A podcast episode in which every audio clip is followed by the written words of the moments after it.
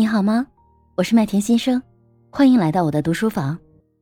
我也简单的去讲一讲，就是这本书，这是三个非常重要的部分，就是关乎于对自己、对他人和对社会。那对自己，我认为核心的两个字就是延迟。那么自己分成三个步骤，第一个步骤就是自我识别。自我识别就是发现我们自己的情绪，发现我们的感官知觉，通过我们的眼耳鼻舌身意，我们的感官知觉去发现他们带给我们什么样的情绪，这个就是自我识别。而这个带给我们的情绪，无论它是焦虑的、愤怒的、开心的、愉悦的、激情的，我们只是识别出来它，它是中性的。很多时候我们是无意识的，我们不能够去觉知我们当下的情绪到底是什么，所以。我们当下只让它去中立的发生，然后我们自己去识别它就好了。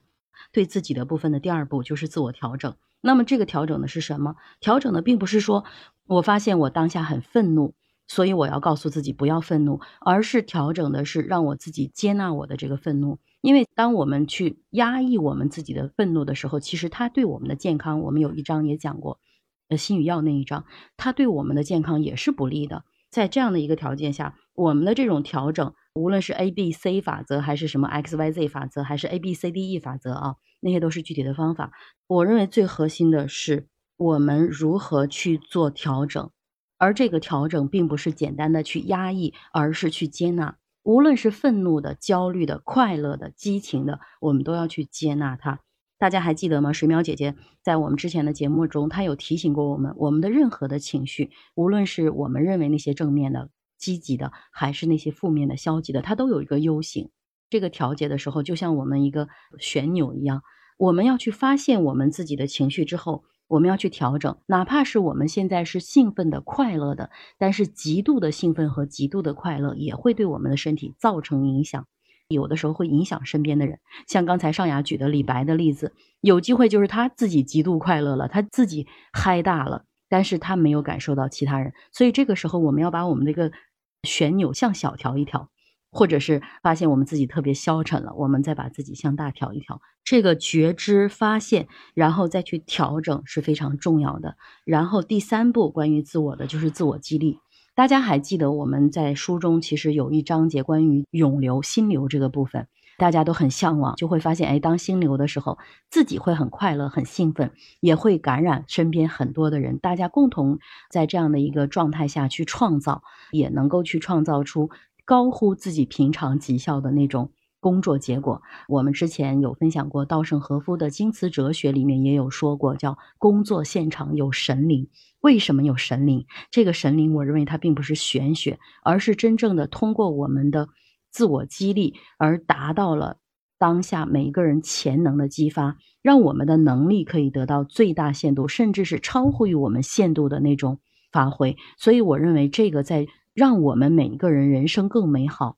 在自我激励这个部分是特别重要的。那么，这个就是关于对自己的三个部分：自我识别、自我调整和自我激励。第二个部分就是对他人的，那对他人呢，也可以包括几个部分。第一个部分就是去理解。首先，因为我们学了情商这本书，我们知道情商其实很多人就像刚才宝马哥讲的一样，我们很愤怒的时候，其实有机会是用其他任何途径都没有办法表达和没有办法沟通了。所以有机会，当我们去学了情商之后，我们就知道，其实这个人当下他发怒。他当下其实他特别特别需要我们去照顾，特别特别需要我们去关怀他，而不是你发怒了，老娘比你还怒。就是那其实这种时候，我们两个人都变成了情绪的奴隶。而当我们去站在一个另外的一个角度去理解他、去包容他的时候，甚至有的时候会心疼他，因为家里头我儿子也好，我先生也好，他们也会发脾气。可能过去我就是那种状态，就像小英语姐姐说的一样，你发飙，老娘比你还不爽，老娘也要发飙。后来的时候，我发现我学了之后，哎，我真的发现很神奇。我开始去心疼他们，他们越狂躁的时候，我就去越心疼他们。然后我就去反思，是不是过去他跟我的表达里头，我并没有收到他想要去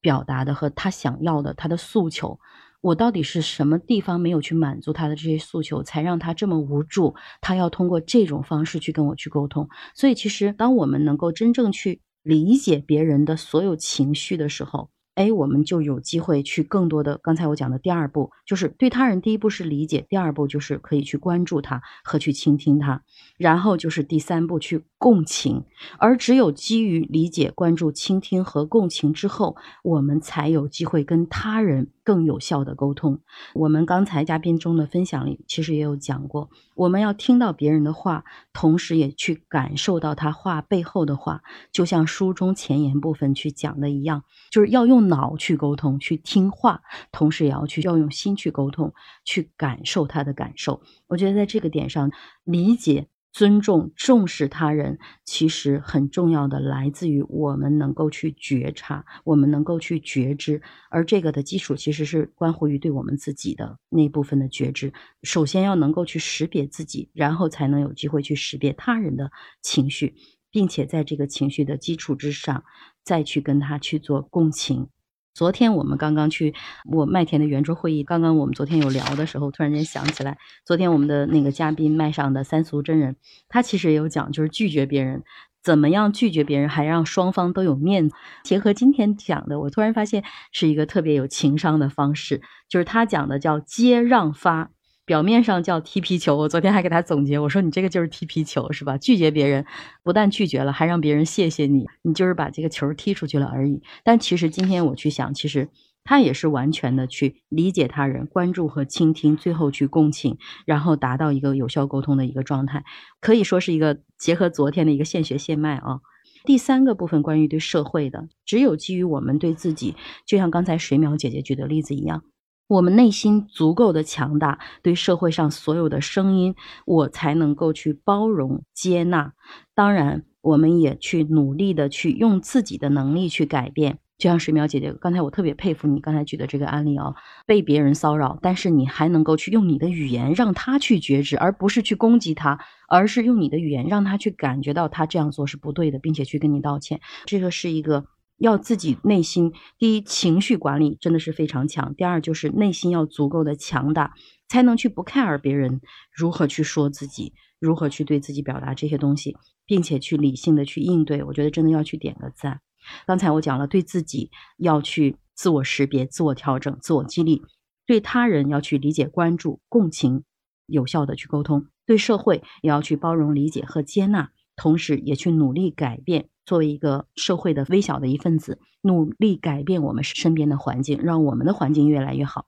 也让我们的社会越来越好。那么，这个是整本书我的一些感受。提炼关键词，我觉得有三个关键词。第一个关键词就是延迟。刚才其实我也有讲，无论是软糖试验，还是十秒钟的情绪控制法，都是在书中提到的啊。我认为它其实全部是关于延迟的部分。在我们信任和去绑架我们之前，我们让我们的大脑皮层去思考，先去思考，再去行动，再去发出呃，像刚才瑞雪讲的一样，再去决定我是发出子弹，还是导弹，还是。口吐莲花，吐出一朵花送给他，这是我们自己去觉知和去判断的。那么第二个关键词就是习得，我们可以去习得无助。大家还记得那个可怜的狗狗吗？它被电了，然后只能在那里哀求，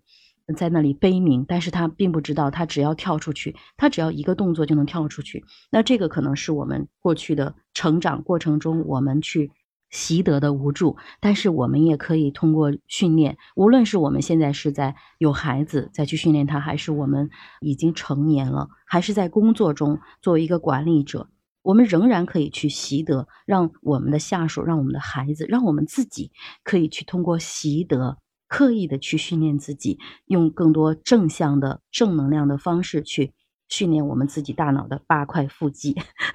然后第三个关键点，我认为就是读懂。其实，所有有效的沟通，读懂的是谁？读懂自己，读懂他人，也能读懂社会。那这样，我们就能多一些理解和包容，少一些抱怨，然后呢，让我们的人生会更美好。这就是我对这本书的一些感受和理解。总结就是三个点：对自己、对他人、对社会。三个词：延迟、习得和读懂。下一本书：刻意练习。因为我们学了。很多的知识学了原则，学了情商，下一步呢，我们能不能把它具体运用在我们的工作和生活中？也期待大家呢，可以跟我们一块儿继续去参与我们的这本刻意练习的围读和讨论。